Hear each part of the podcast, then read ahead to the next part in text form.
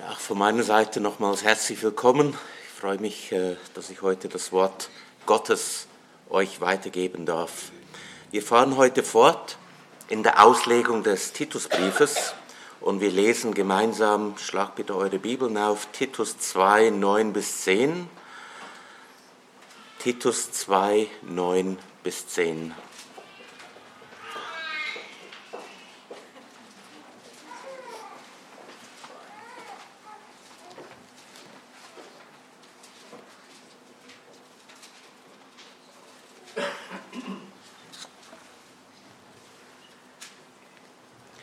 lesen wir, die Knechte ermahne, dass sie sich ihren eigenen Herrn unterordnen, in allem gern gefällig sind, nicht widersprechen, nichts entwenden, sondern alle gute Treue beweisen, damit sie der Lehre Gottes, unseres Retters, in jeder Hinsicht Ehre machen. Ich möchte nochmals kurz beten. Ja, großer Gott und Vater im Himmel, wir kommen zu dir, schauen auf zu dir, freuen uns, dass wir dein Wort gemeinsam aufschlagen, studieren dürfen, darüber nachsinnen und bitten dich, dass du durch deinen Geist in unsere Herzen hineinredest, auf dass wir dich, deinen Willen und deine Kraft für unser Leben mehr und mehr erkennen. Dir zur Ehre. Amen. Zur Erinnerung, der Titusbrief gehört zu den sogenannten Pastoralbriefen, wozu auch der erste und zweite Timotheusbrief gehört. Und aus dem Brief lernen wir, dass Paulus und Titus gemeinsam auf der Insel Kreta waren, dass sie dort das Evangelium den Menschen verkündigt haben, dass Menschen zum Glauben gekommen sind, dass Paulus die Insel Kreta verlassen musste dass er aber Titus, seinen Mitarbeiter, auf Kreta belassen hat, damit Titus in Kreta die Arbeit noch zu Ende bringen würde, bevor Titus dann Paulus wieder in Nikopolis treffen würde. Der Titusbrief ist sehr kurz, er besteht aus lediglich drei Kapiteln, aber er ist vollgepackt mit Theologie Gottes und konkreten Anweisungen, wie wir ein Gott ehrendes Leben führen können. Wir werden im Titusbrief daran erinnert, dass Gott uns errettet hat, allein aus Gnade, aber dass er uns errettet hat, damit wir eifrig gute Werke tun. Ferner werden wir daran erinnert, dass wir vor dem Glauben ohne Halt und ohne Ziel in dieser Welt waren, hassend und einander hassend und dass wir deshalb nicht auf andere Menschen hinabblicken sollen, die den Glauben nicht gefunden haben, sondern wir sollen allezeit freundlich und mild sein zu allen Menschen. Ferner werden wir daran erinnert, dass es darum geht, dass wir die gesunde Lehre kennen, um sie dann auch in unserem Leben umzusetzen. Und wenn wir das tun, dann wird unser Wandel gesund sein und wir werden den Feinden keinen Anlass zur Lästerung geben. Und genau in diesem praktischen Abschnitt befinden wir uns auch heute im Kapitel 2, wo es darum geht, dass Paulus den verschiedenen Personengruppen Anweisungen gibt, wie sie ein Gott wohlgefälliges Leben führen können. Er hat Anweisungen gegeben für die älteren und für die jüngeren Frauen, für die älteren und für die jüngeren Männer, auch für die Leiter. Und heute kommen wir zur Anweisung an die Sklaven, wie wir gelesen haben in Titus 2, den Versen 9 bis 10. Nun, die Sklaverei war damals zur Zeit des Neuen Testaments gang und gäbe. Circa ein Drittel der Bevölkerung lebten in diesem Stand der Sklaverei. Die meisten Sklaven wurden Sklaven, weil sie in einem Krieg gefangen genommen wurden und dann verkauft wurden als Sklave. Sklave konnte man aber auch werden, ähm, indem man eine finanzielle Schuld äh, beglich, indem man entweder sich selbst in die Sklaverei verkaufte oder seine eigenen Kinder. Man konnte auch in den Sklavenstand hineingeraten, wenn man das Gesetz gebrochen hatte, oder auch alle jene Kinder, die von Eltern, die Sklaven waren, geboren wurden, die waren automatisch auch Sklaven. Sklaven wurden für die unterschiedlichsten Funktionen eingesetzt, sei es im Hause, auf der Landwirtschaft, gewerblich, behördlich, also allerlei. Und Sklaven hatten damals keine Rechte. Sie wurden eigentlich wie materielle Güter angeschaut und behandelt. Ein Eigentümer eines Sklaven hatte das volle Verfügungsrecht über seine Sklaven, das heißt, er konnte mit seinen Sklaven tun und lassen, was er wollte. Es gab Sklavenmeister, die mit ihren Sklaven freundlich, ja gar liebevoll umgegangen sind, aber es gab natürlich auch das Gegenteil, bei denen Sklaven in brutaler Art und Weise misshandelt wurden. Die Angelegenheit von Sklaven wird im Neuen Testament an einigen Stellen angesprochen. Die Belehrung ist eigentlich immer dieselbe, nämlich dass Sklaven ihren Herren treu dienen sollen und dass die Herren ihre Sklaven mit Respekt behandeln müssen. Hier im Titusbrief werden allerdings nur die Sklaven, nicht die Herren angesprochen. Warum wissen wir nicht. Vielleicht gab es zur Zeit der Abfassung des Briefes in Kreta noch keine gläubige Herren, wir wissen es nicht. Aber auf jeden Fall erhalten die Sklaven vom Apostel Paulus klare Anweisungen dafür, wie sie ihr Leben zur Ehre Gottes leben können. Das Ziel der Weisung hier für die Sklaven lesen wir am Ende von Vers 10.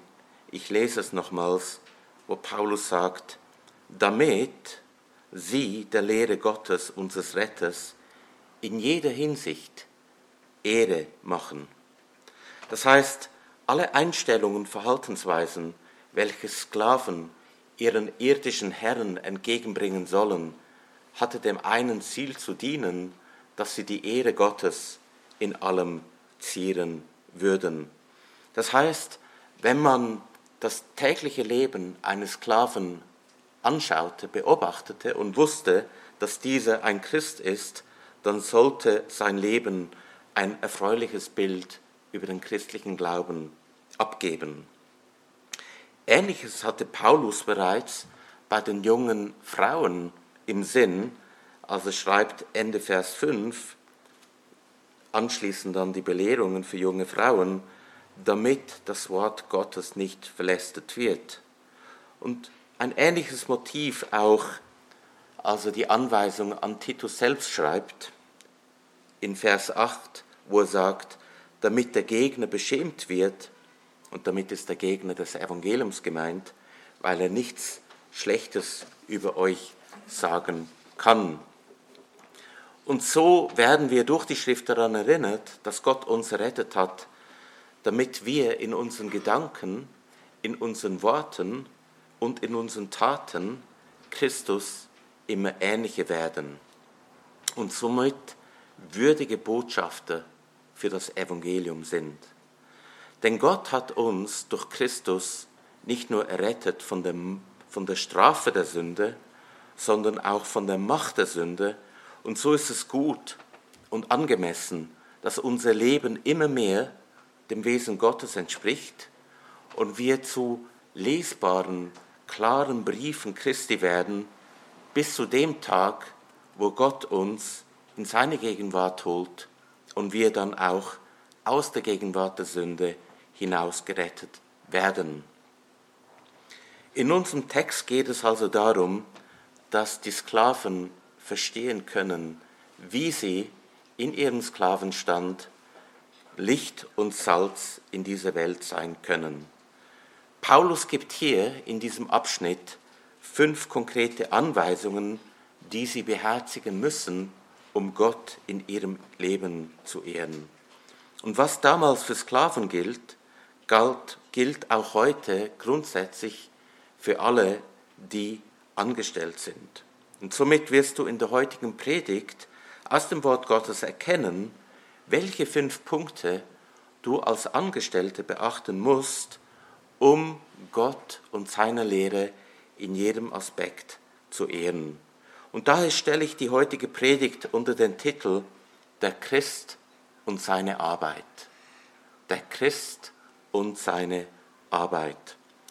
Wir werden dem Text entlang gehen und die fünf Punkte direkt aus der Bibel erkennen, die da sind. Erstens, unterordne dich. Zweitens, arbeite mit Freude und ganzem Einsatz. Drittens, widersprich nicht. Viertens, stehle nicht.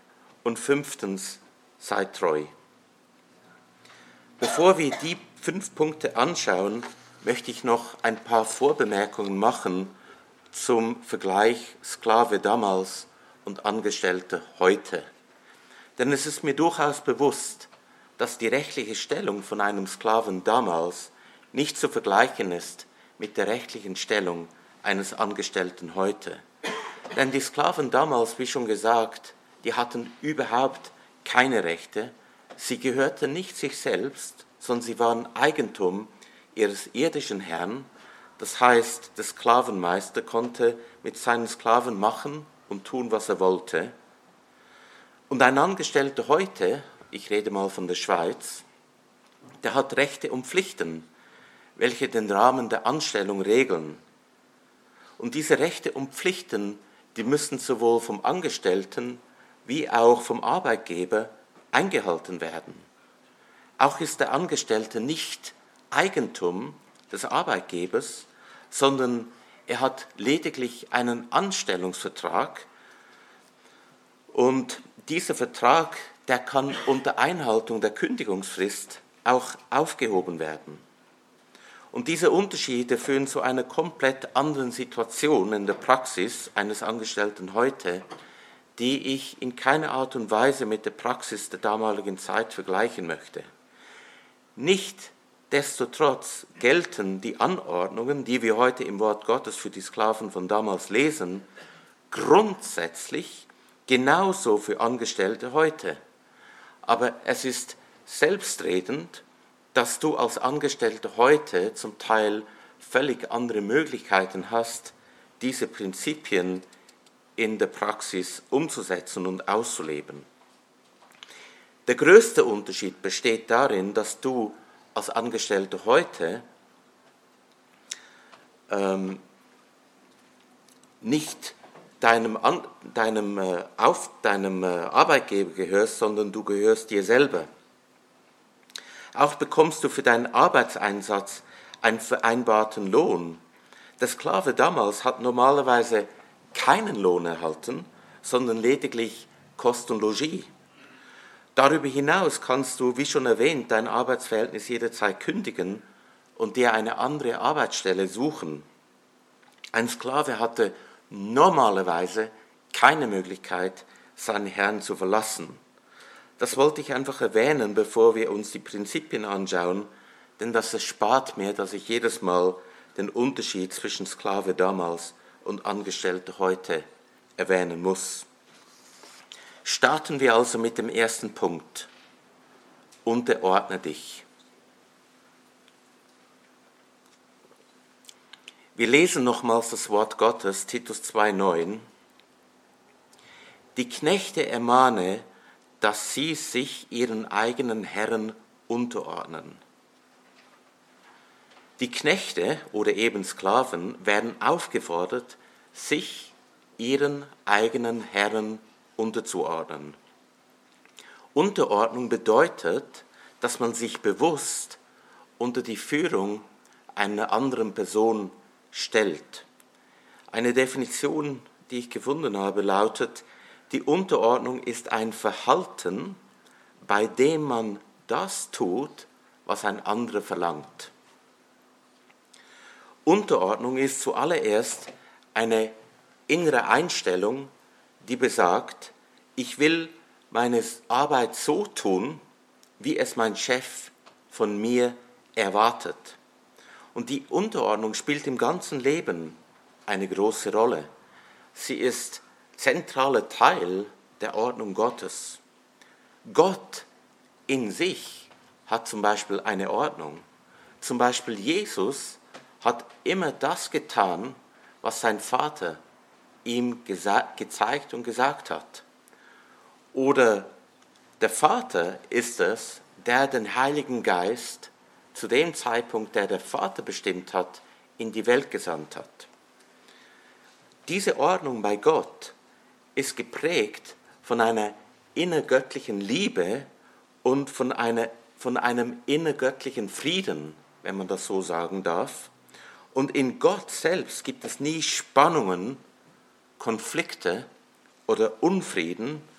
Innerhalb Gott herrscht Liebe und jede Person in Gott, das heißt der Vater, der Sohn, der Heilige Geist, hat klare Zuständigkeiten und darüber gibt es keine Diskussionen bei Gott. Und da Gott den Menschen in seinem Bild gemacht hat, verwundert es uns nicht, dass Gott die menschliche Gesellschaften, Gesellschaft mit klaren Zuordnungen von Aufgaben, Verantwortungen und Kompetenzen geschaffen hat. Nun, der Teufel hasst Gott, aber der Teufel kann Gott nicht direkt angreifen, aber Gott hat dem Teufel die Möglichkeit gegeben, seine Schöpfung, die gut geschaffen war, anzugreifen. Und so hat der Teufel beim Sündenfall im Garten Eden die gute Schöpfung Gottes angegriffen. Aber auch hier ist zu sagen, dass der Teufel nicht die Substanz der Schöpfung selber angreifen kann. Er kann zum Beispiel nicht machen, dass es plötzlich keine Bäume mehr gibt, aber der Teufel, dem Teufel ist es erlaubt, die Ordnungen Gottes anzugreifen, und zwar bei den Menschen. Nun, wie macht er das? Er macht es immer auf die exakt gleiche Weise.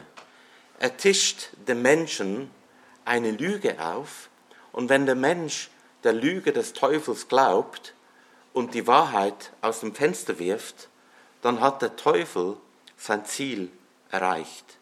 Und genau das hat der Teufel beim Sündenfall getan. Der Mensch kannte nämlich die Wahrheit Gottes. Und der Teufel ist gekommen und hat den Menschen weisgemacht, dass die Wahrheit Gottes, die der Mensch kannte, in Wahrheit eine Lüge wäre und dass es der Teufel war, der die Wahrheit hatte und der Mensch hat diese Lüge geglaubt. Statt dass Adam und Eva auf Gott gehört haben, haben sie auf den Teufel gehört. Und statt dass sie der Wahrheit gehorcht hätten, haben sie der Lüge geglaubt. Und dadurch sind die Menschen von Gott abgefallen. Vor dem Sündenfall hatten sie ein ungetrübtes Verhältnis mit Gott. Nach dem Sündenfall waren die Menschen zu Rebellen geworden. Ihr Gewissen war befleckt. Sie haben sich eine Schuld aufgeladen und haben sich auch schuldig gefühlt. Sie bemerkten plötzlich, dass sie nackt waren und sie schämten sich für ihre Nacktheit. Und Rebellion ist genau das Gegenteil von Unterordnung. Und mit der ersten Sünde hat die Rebellion begonnen. Aber der Sündenfall hat nichts an der Ordnung Gottes geändert. Gottes Regeln gelten nach wie vor. Der Mensch ist Gott nach wie vor untergeordnet und schuldet Gott Gehorsam. Auch innerhalb der menschlichen Gesellschaft hat Gott klare Anordnung gegeben betreffend Autoritäten und Unterordnung. So sind Kinder ihren Eltern untergeordnet. Ehefrauen sollen sich ihren Ehemännern unterordnen. Bürger sind den Staatsmächten untergeordnet. Gemeindeglieder sollen sich den Ältesten unterordnen.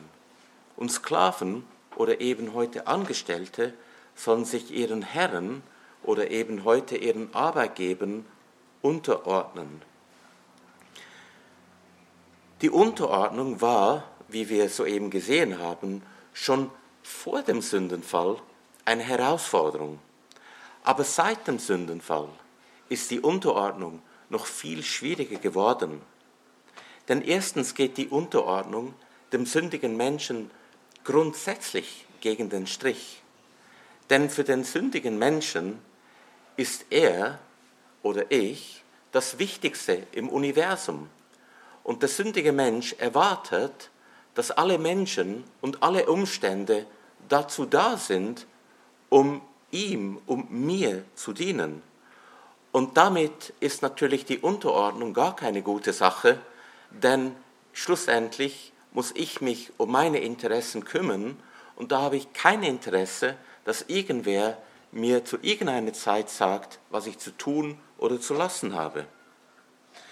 Zweitens ist die Unterordnung seit dem Sündenfall schwieriger geworden, weil natürlich auch alle Leiter, die von Gott in die Autorität gesetzt worden sind, Sünder sind.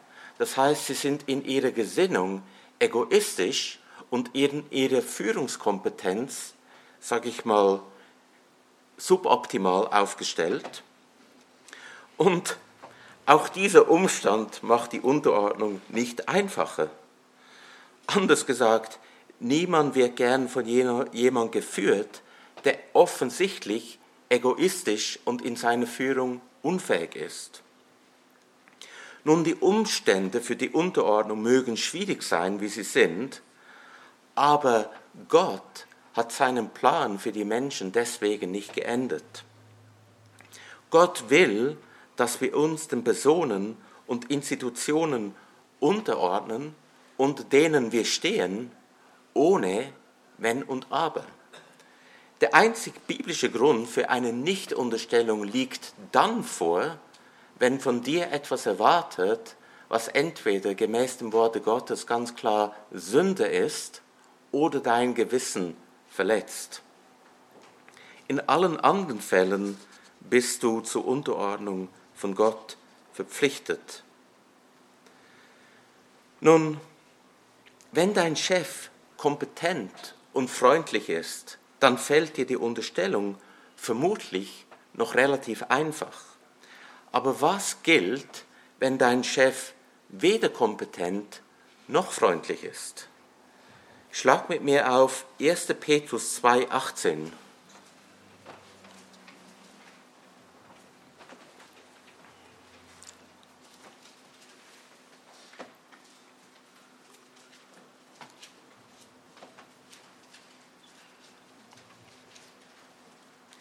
1. Petrus 2,18, hier lesen wir, ihr Hausknechte seid in aller Furcht euren Herren untertan. Übrigens, dieses alle Furcht bedeutet nicht, dass sie sich vor ihren Herren fürchten sollen, sondern immer in allem, wenn wir Gott gehorchen, haben wir uns zu fürchten vor Gott. Nicht fürchten im Sinne der Angst, sondern fürchten im Sinne des Respekts.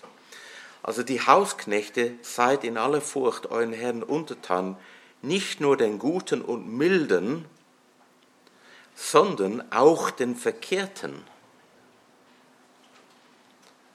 Die Antwort aus dem Wort Gottes ist also ganz klar. Vielleicht ist sie nicht so, wie du sie dir gewünscht hättest, aber sie ist klar. Deine Bereitschaft zur Unterstellung hat also nichts damit zu tun, ob du einen guten oder einen schlechten Chef hast.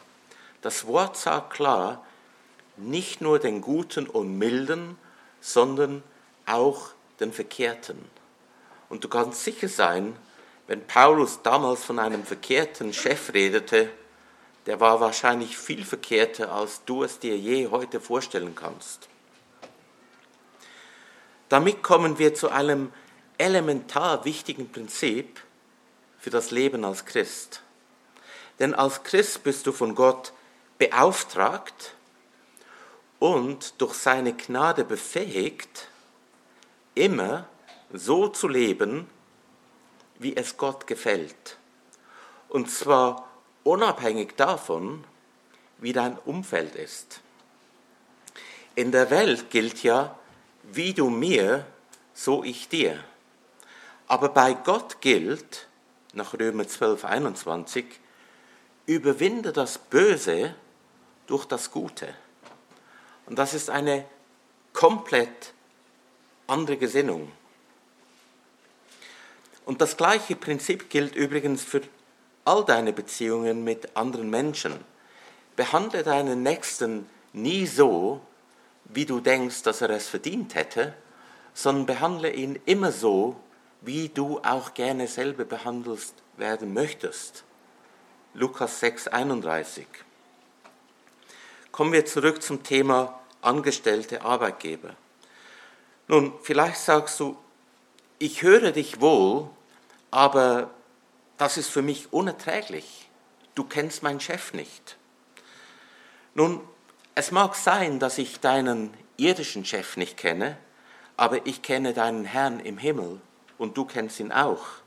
Und weißt du, er will, dass du dich für deinen Chef so einsetzt, wie du dich für Christus einsetzen würdest. Denn am Ende des Tages, hör gut zu, arbeitest du für Christus. Christus ist dein wahrer Arbeitgeber. Ich möchte euch das zeigen aus dem Wort. Schlag bitte mit mir auf Epheser 6, 5.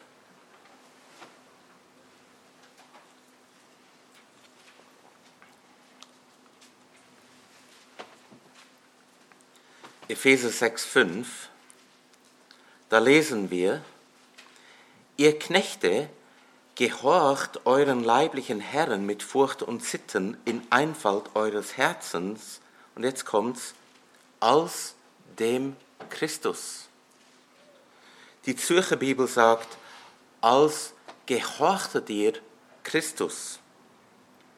Also Gott will, dass du dich deinem Chef so unterstellst, und ihm gehorchst, als würdest du direkt für Christus arbeiten.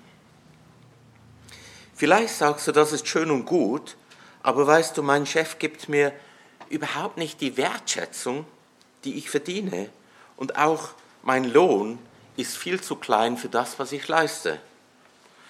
Nun, eventuell musst du dir eine andere Stelle suchen. Aber grundsätzlich ist auch für dieses Problem gesorgt. Denn lesen wir weiter in Epheser 6, die Verse 7 bis 8.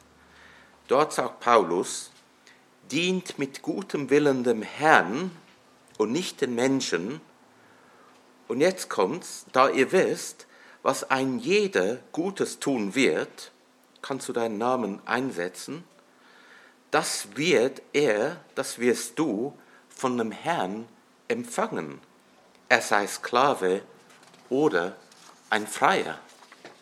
Hast du das gehört? Es kann durchaus sein, dass dein Chef dir überhaupt nicht die Anerkennung gibt, die dir eigentlich zustehen würde. Aber eins kannst du sicher wissen, der Herr im Himmel, der alles weiß, er wird dir alles vergelten, alles, was du hier auf Erden getan hast. Jede Arbeitsstunde, wo du dich gemäß seinen Anweisungen eingesetzt hast, wird Gott dir konkret, spezifisch belohnen. Vielleicht hast du das noch nie bedacht, aber du und ich wissen, dass wenn Gott sagt, dass er dich belohnen wird, er steht zu seinem Wort, er wird es tun. Und wir wissen auch, dass unser Gott uns immer unendlich mehr gibt, als wir es je verdient hätten. Schlussendlich sagst du vielleicht, ich höre das alles, aber mir fehlt einfach die Kraft, mich so zu verhalten, wie das Wort es sagt. Schau, ich sage nicht, dass es einfach ist, aber Blick auf Jesus. Schau, er hatte die höchste Stellung verlassen, um als Knecht auf dieser Erde zu dienen, und sein Dienst hat ihn alles gekostet. Und Gott hat ihn am Ende hoch erhoben. Und sein Leben ist ein Muster für unser Leben. In diesem Leben sind wir oft aufgerufen, um Christi willen einen Weg zu gehen, der unserem Fleisch, das heißt unserem alten Denken, nicht gefällt, aber wir wissen, in unserem Gewissen und mit der Bibel, es ist der richtige Weg. Und wenn Christus wiederkommt, dann wird er nicht mit leeren Taschen kommen, sondern er wird dich für die Arbeit, die du für ihn getan hast, belohnen. Und wir denken oft umgekehrt. Wir wollen es jetzt, heute und hier gut haben und wir sagen, das, was in der Ewigkeit ist, das ist weit weg, das kann ich jetzt nicht greifen, aber der Glaube führt uns einen anderen Weg. Jetzt ist die Zeit, wo wir oft um Christi willen aufgerufen sind, für seinen Namen Leiden zu ertragen. Aber Gott wird dich dafür belohnen. Das also war der erste Punkt. Unterordne dich.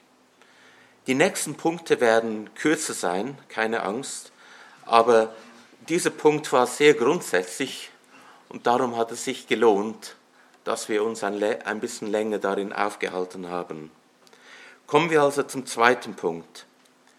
Arbeite mit Freude und ganzem Einsatz.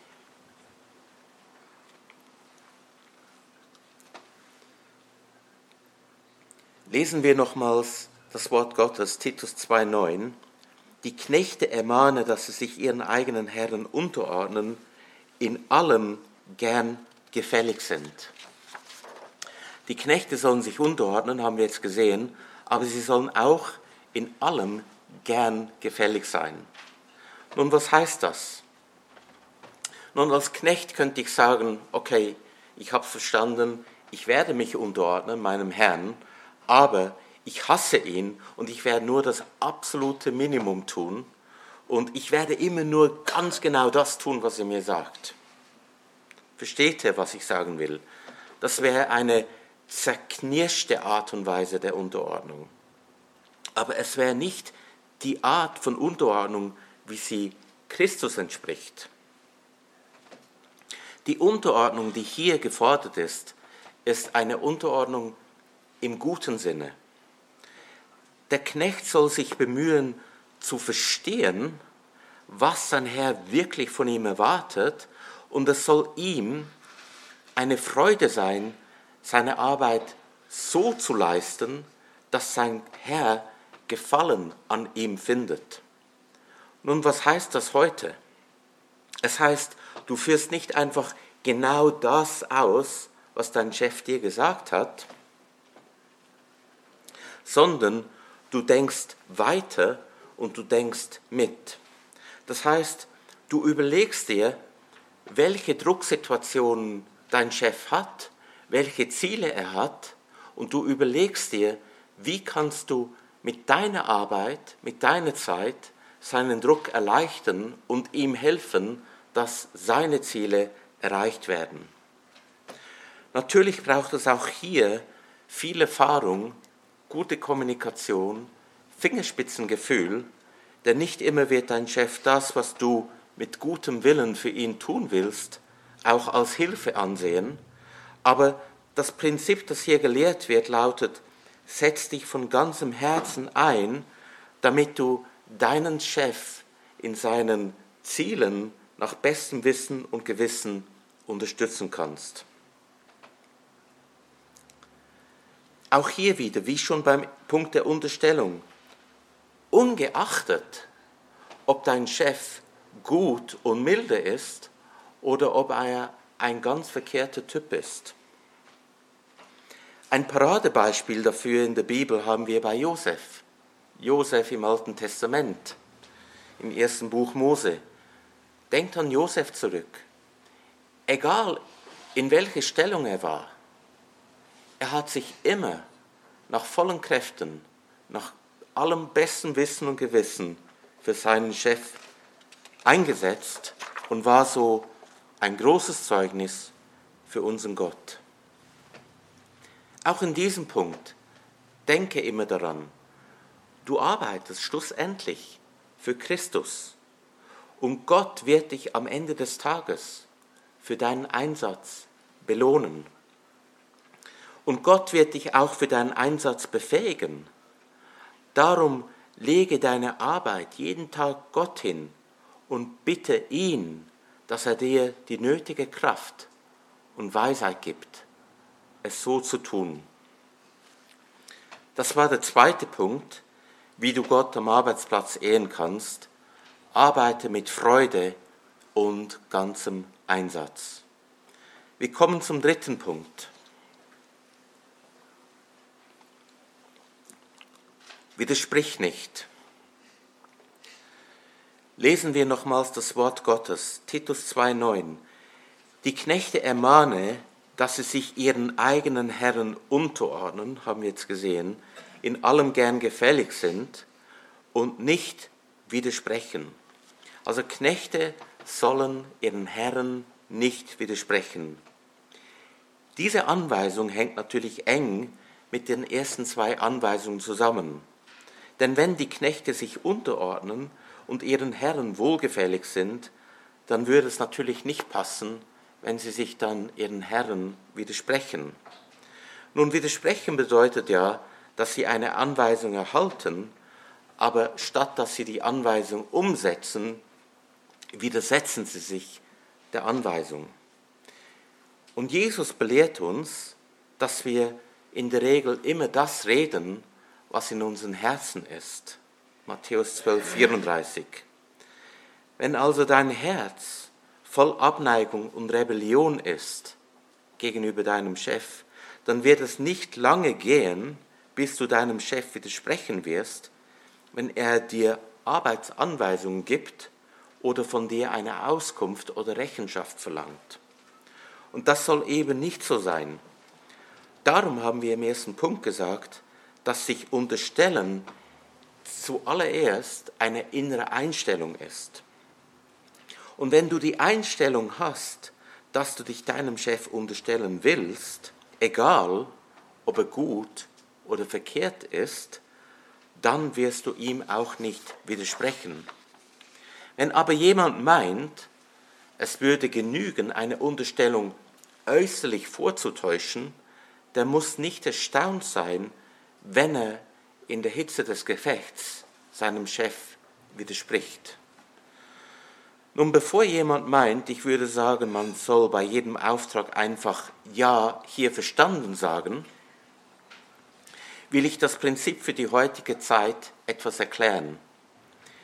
Nicht widersprechen heißt in erster Linie, dass du ohne Vorbehalt bereit bist, deinen Chef in seinen Zielen zu unterstützen. Natürlich, wenn dein Chef etwas von dir verlangt, das entweder Sünde ist oder gegen dein Gewissen geht oder geltendes Gesetz verletzt oder irgendwelche interne Arbeitsanweisung deines Arbeitgebers verletzt oder einfach nicht im Rahmen von Treu und Glauben ist, dann ist es dein Recht und sogar auch deine Pflicht, die Angelegenheit mit deinem Chef zu klären.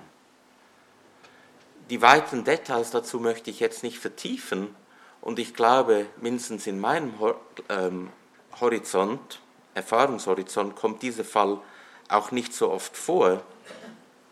Aber hier ist Klärung natürlich notwendig. Was hingegen sehr häufig vorkommt, ist, dass du einen Auftrag von deinem Chef erhältst und es fehlen dir entweder Informationen oder du bist mit der Priorität der, Auf, der Aufgabe nicht einverstanden. Du denkst, andere Dinge wären im Moment wichtiger und dringender. Und in diesen Fällen ist es durchaus angebracht, dass du die Sache mit deinem Chef klärst. Aber auch hier ist es, wie man so sagt, der Ton, der die Musik macht. Und es kommt immer darauf an, wie und wann und vor wem, das heißt, machst du es vor anderen Leuten oder machst du es direkt unter vier Augen mit deinem Chef, du die Sache ansprichst. Auch zu diesem Thema könnten wir jetzt lange reden, ist aber auch nicht das Thema heute. Auf jeden Fall, in diesen Fällen ist eine Klärung in der Regel gut und notwendig. Aber jetzt ganz wichtig, wir kommen wieder auf das biblische Prinzip zurück.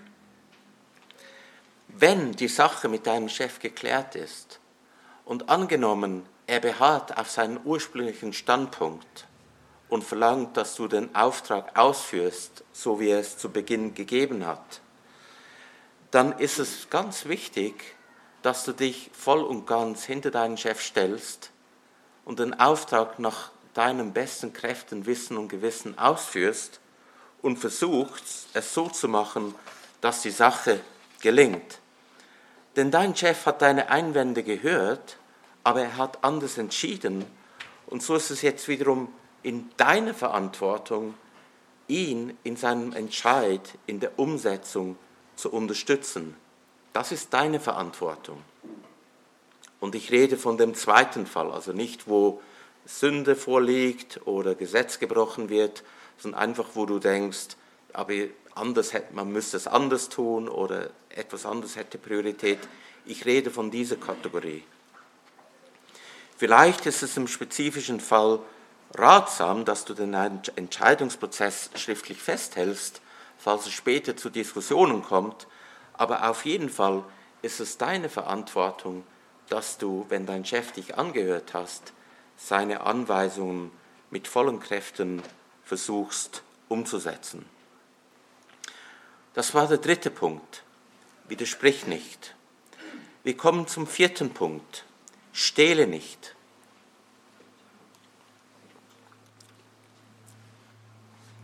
Das lesen wir in Titus 2.10.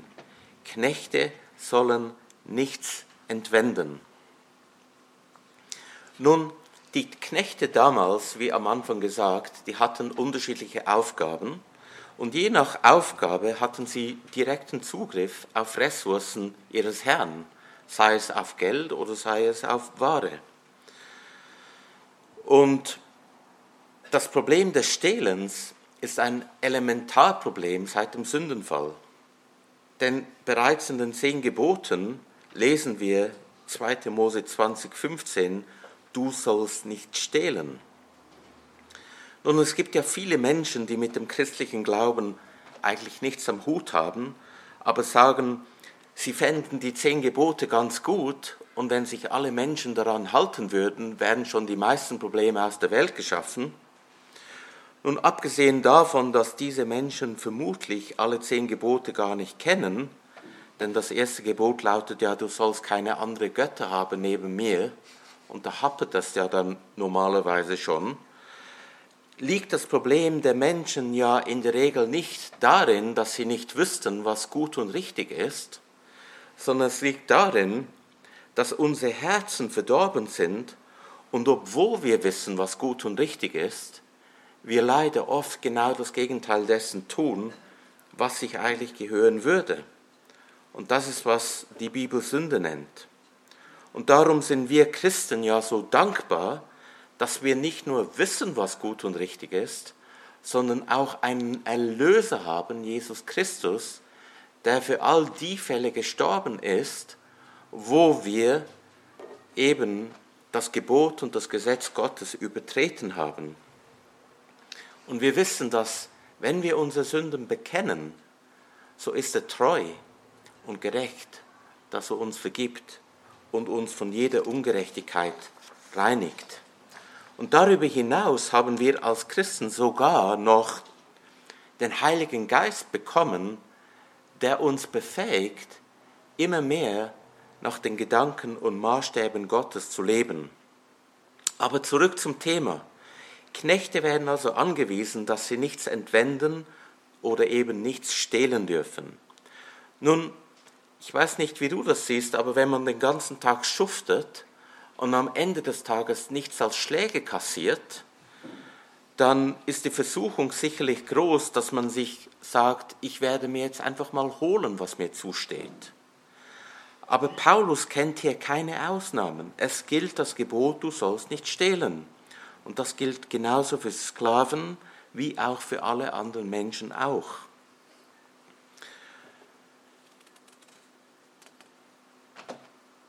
Nun, dieses Prinzip ist für dich als Angestellte heute natürlich genauso relevant wie einen Sklaven damals.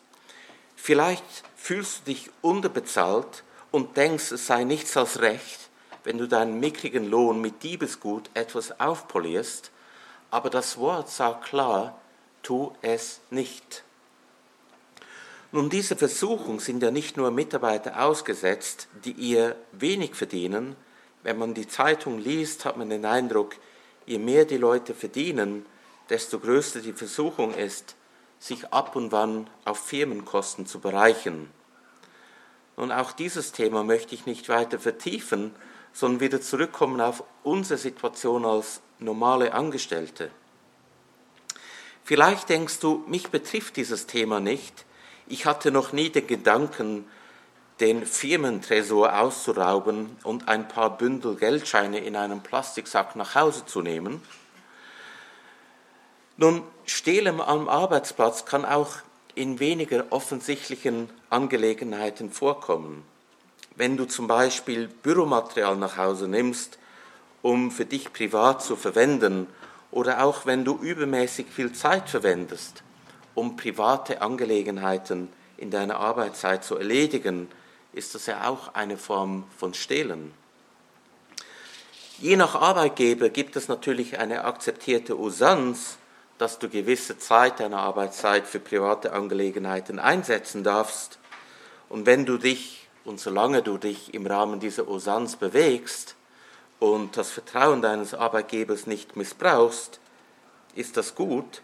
Aber wenn du eben diesen Rahmen sprengst, dann ist es nicht in Ordnung. Und das war der vierte Punkt. Stehle nicht. Wir kommen zum fünften und letzten Punkt. Beweise alle Treue. Beweise alle Treue. Lesen wir nochmals die beiden Verse im Zusammenhang. Titus 2, 9 bis 10. Die Knechte ermahne, dass sie sich ihren eigenen Herren unterordnen, in allem gern gefällig sind, nicht widersprechen, nichts entwenden, sondern alle gute Treue beweisen, damit sie der Lehre Gottes, unseres Retters, in jeder Hinsicht Ehre machen.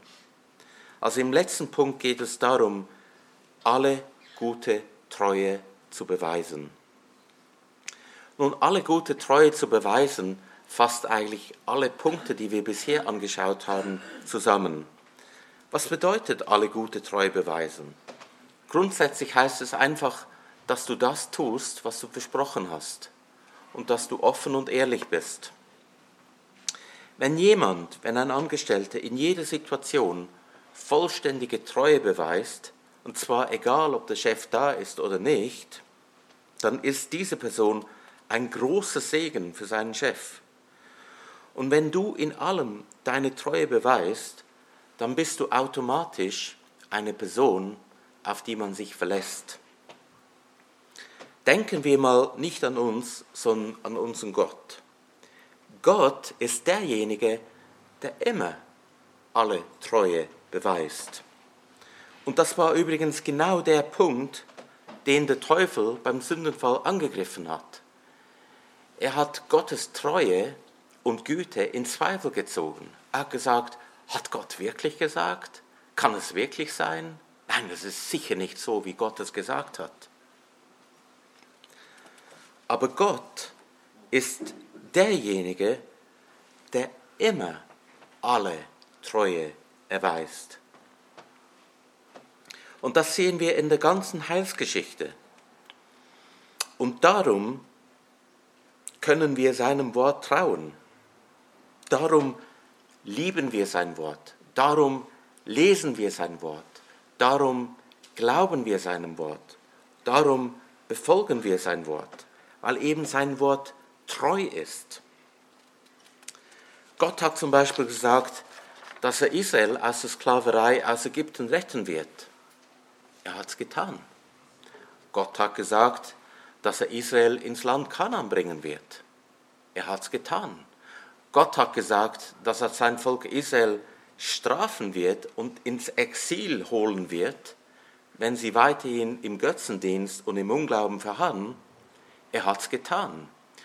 Gott hat gesagt, dass er uns retten wird. Er hat es getan. Christus ist gekommen, ist für uns gestorben, auferstanden, so wie Gott es gesagt hat. Und genau so wie Gott 100% treu war in der Vergangenheit, ist es auch heute und ist es auch in Zukunft. Und darum kannst du unserem Herrn immer vertrauen, auch wenn du nicht weißt, was der nächste Tag für dich bringt. Gott ist treu. Er hat versprochen, dich ans Ziel zu bringen. und er wird es auch tun. Wisst ihr, wenn es an unserer Treue liegen würde, dass wir das Ziel erreichen, dann hätten wir alle schlechte Karten. Aber es liegt schlussendlich in der Treue Gottes und das macht uns froh und zuversichtlich. Gott beweist immer alle Treue. Und nun zurück zu dir und zu mir. So wie Gott immer alle Treue erweist, will er, dass auch du als Angestellter, aber natürlich überhaupt in deinem Leben, immer alle Treue hältst. Das heißt, dass du schlussendlich immer das tust, wozu du dich verpflichtet hast, was du versprochen hast. Und je treuer du dich im Leben erweist, desto ähnlicher bist du deinem Herrn. Und das Gute ist, Gott hat dir nicht nur den Befehl gegeben, es zu tun, sondern auch die Kraft. Denn er hat seinen Geist in dein Herz hineingegeben, der ein Geist der Kraft, der Liebe und der Besonnenheit ist. Und so darfst du Gott täglich bitten, dass er dir hilft, dass du in den Verantwortungen und Aufgaben, die dir anvertraut worden sind, immer alle Treue erweist. Wir kommen zum Schluss. Was haben wir heute aus dem Wort Gottes gelernt? Das Ziel ist, dass du als Angestellter die Lehre Gottes, unseres Retters, in jeder Hinsicht ehrst. Das heißt, dass dein Leben ein schönes Zeugnis für den Herrn ist, der dich erkauft hat und dem du gehörst. Und wie kannst du das tun? Indem du an deinem Arbeitsplatz die fünf Punkte beachtest, die wir heute angeschaut haben. Dass du dich erstens unterordnest, dass du zweitens mit Freude und ganzem Einsatz arbeitest, dass du drittens nicht widersprichst, dass du viertens nicht stiehlst und dass du fünftens alle Treue beweist. Nun, diese fünf Punkte umzusetzen, wird für die meisten von uns, auf jeden Fall für mich, ein lebenslanger Prozess sein. Aber wir dürfen Gott bitten, dass er uns dabei hilft. Und wenn er dir dafür Gelingen gibt, dann vergiss nicht, ihm dafür die Ehre zu geben, so wie der Apostel Paulus in Römer 11, 36 schreibt, denn von ihm und durch ihn und für ihn sind alle Dinge. Ihm sei die Ehre in Ewigkeit. Amen. Lass uns noch beten. Ja, Herr, wir neigen uns zum Gebet und wir danken dir für das Wort, das wir gesehen, studiert und gehört haben. O Herr, wenn wir diese Worte lesen, dann erkennen wir, wie oft wir in unserem Alltag am Arbeitsplatz, aber auch sonst im Leben nicht einem Maßstab, nicht einem Willen und nicht einem Wesen entsprochen haben. Und wir bekennen unsere Schuld und Sünde und es tut uns leid und wir bitten dich um Vergebung. Aber wir bitten dich auch, dass du uns hilfst, jeden Tag neu an unserem Arbeitsplatz, aber auch in unserem Leben überhaupt treu zu sein verlässlich zu sein, das zu tun, was, wozu wir uns verpflichtet haben. Schlussendlich, Herr, wir arbeiten für dich. Und egal, ob uns für unsere Arbeit die gebührende Anerkennung zukommt oder nicht, wir wissen, du wirst sie uns geben, du wirst uns ehren, du wirst uns belohnen. Und so hilf uns in unserem Alltag, unser Leben zu leben, nicht für uns selbst, nicht für die Anerkennung der anderen Menschen, sondern für dich, damit du, Herr, und deine Lehre in allem geehrt und geziert wird. Hab du Lob und Dank. Amen.